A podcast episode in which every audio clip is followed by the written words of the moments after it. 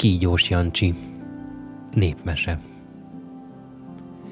Volt egyszer egy szegény asszony, és annak egyetlen fia, Jancsi volt a neve. Azt mondja Jancsi egyszer az anyjának. Édesanyám, én elmegyek szerencsét próbálni. Talán csak szerzek valamit, és kennek is jobb lesz az élete. A szegény asszony pogácsát sütött, feltarisznyálta a fiát, s Jancsi elindult hetet ország ellen. Ment, mendegélt, hegyeken, völgyeken által, és amint egy rengeteg erdőn menne keresztül, megszólítja valaki. Néz erre, néz arra, nem lát senkit. Aztán felnéz egy fára, és hát annak a felső ágára rá van tekeredve egy kígyó, azt szólott hozzá. Azt mondja Jancsinak a kígyó. Te legény, védj le a fáról, így haza az édesapámhoz, bizony nem bánod meg. Jancsi felmászott a fára, a kígyót szépen letekerte az ágról, az meg mindjárt rátekerőzött a nyakára, de nem bántotta Jancsit. Akkor leereszkedett Jancsi a fáról, tovább indult, és kérdezte a kígyótól. Hát, hol lakik a te édesapád? mondta a kígyó. Látod ott azt a nagy tüzet? Ott lakik az édesapám gyémánt palotában.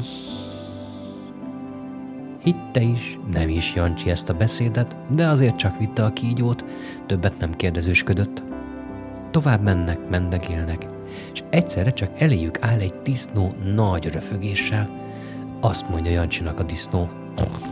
Tedd azt a kígyót, legény, mert téged is megvarázsol, mint engem. Látod-e, én királyfi voltam, és disznónak varázsolt. Mondta Jancsi. Nem bánom én akárminek varázsol. Megígértem, hogy hazaviszem. Szavamnak állok. Amint egy pár lépéssel tovább mentek, mondja a kígyó.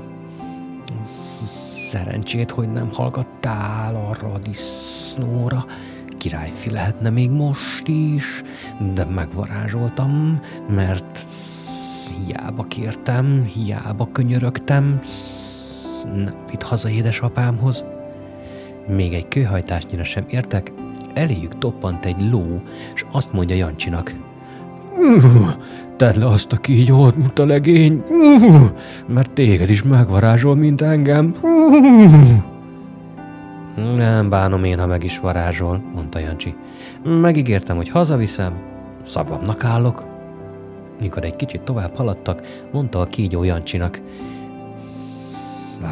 hogy Jancsi, ezt is azért varázsoltam meg, mert nem vitt haza az édesapámhoz. Tovább mentek, mendegéltek, és hát jő velük szembe égtelen nagy bömböléssel egy pika. Mondja ez is Jancsinak. Tedd le azt a kígyót, te legény, mert bizony megvarázsol, mint engem mondta Jancsi. Hadd varázsoljon, én nem bánom. Megígértem, hogy hazaviszem, szavamnak állok. Azzal tovább mentek, mikor egy kicsit eltávolodtak a bikától, mondja a kígyó.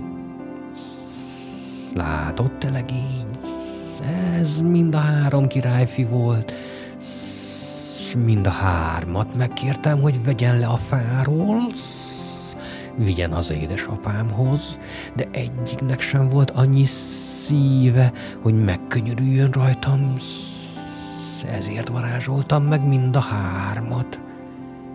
A közben megérkeztek ahhoz a nagy tűzhöz, amelyet messziről láttak. Attól a tűztől nem messze volt egy gyémántpalota, abban lakott a kígyó édesapja, a kígyók királya. A gyémánt palota előtt egy regement katona állott ört, és mikor Jancsi odaért a kígyóval, szépen két sorba állottak, és úgy szalutáltak felmentek a gyémánt garádicson, és amint mennek, mondja a kígyó Jancsinak. Hallod-e te jó legény? Az édesapám, amiért engem hazahoztál, annyi ezüstöt és aranyat kínál, amennyit csak elbírsz, talán még többet is, de ne fogadd el semmi egyebet, csak azt a nagy abroszt, amelyik az ebédlő asztalra van felterítve. Bemennek a palotába, fogadja a kígyó király nagy örömmel Jancsit, s mondja lelkes szóval, Kívánsz bármit te legénysz, adok neked aranyat, ezüstöt, gyémántót, amiért visszahoztad egyetlen lányomat, mondja Jancsi. Nekem nem kell felséges királyom, sem aranya, sem ezüstje, sem gyémántja, csak az a nagy abrosz, amelyik az ebédlő asztalra van felterítve. Jó van, fiam, mondja a kígyó király, neked adom, pedig ez a legdrágább kincsem a lányom után, mert úgy tud meg, hogy ennek az abrosznak csak be kell hajtani a négy sarkát, s tele lesz mindjárt étellel, itallal. Ha ezt az abroszt megőrzöd, ételre, italra nem lesz gondod az életben. Ott mindjárt meg is mutatja a király, hogy mit tud az abrosz, behajtja a négy sarkát, s hát annyi rajta az étel-ital, hogy csak úgy ropogott alatta az asztal, pedig színarany volt mind a négy lába, de még a lapja is. Leülnek az asztal mellé, biztatja Jancsit a kígyó király. Szegyél így áll, fiam! Esznek isznak, s egyszer csak mi történik, mi nem, nem egyéb a nagy semminél, elég az, hogy kerül, fordul az asztal körül a kígyó király lányas, hát egy szempillantásra csak eltűnik, mintha fölnyelte volna el, és ott van helyette egy szépséges szép leány, de olyan szép, hogy Jancsinak szeme szája tátva maradt a nagy álmékodástól. Megszólal a lány. Csodálkozol, ugye te legény? Pedig úgy néz meg, én vagyok az a kígyó, akit hazahoztál.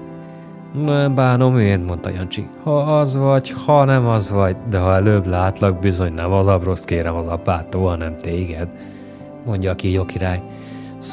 Ne búsulj, fiam, neked adom az abroszt is, neked adom a lányt is, s adok mellé tengerkincset, élhettek vígan, míg a világ, s még két nap. De bezzeg megörült ennek a beszédnek, Jancsi, nem különben a kígyó király kisasszony.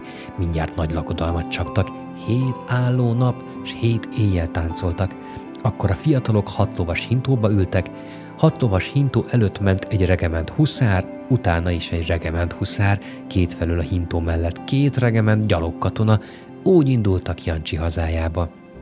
De még mi mindent vittek utánuk? Hat szekér ezüstöt, hat szekér aranyat, hat szekér gyémántot. Ahogy megérkeztek a Jancsi hazájába, éppen olyan gyémánt palotát építettek, mint a kígyó királyé beköltöztették Jancsi anyját is.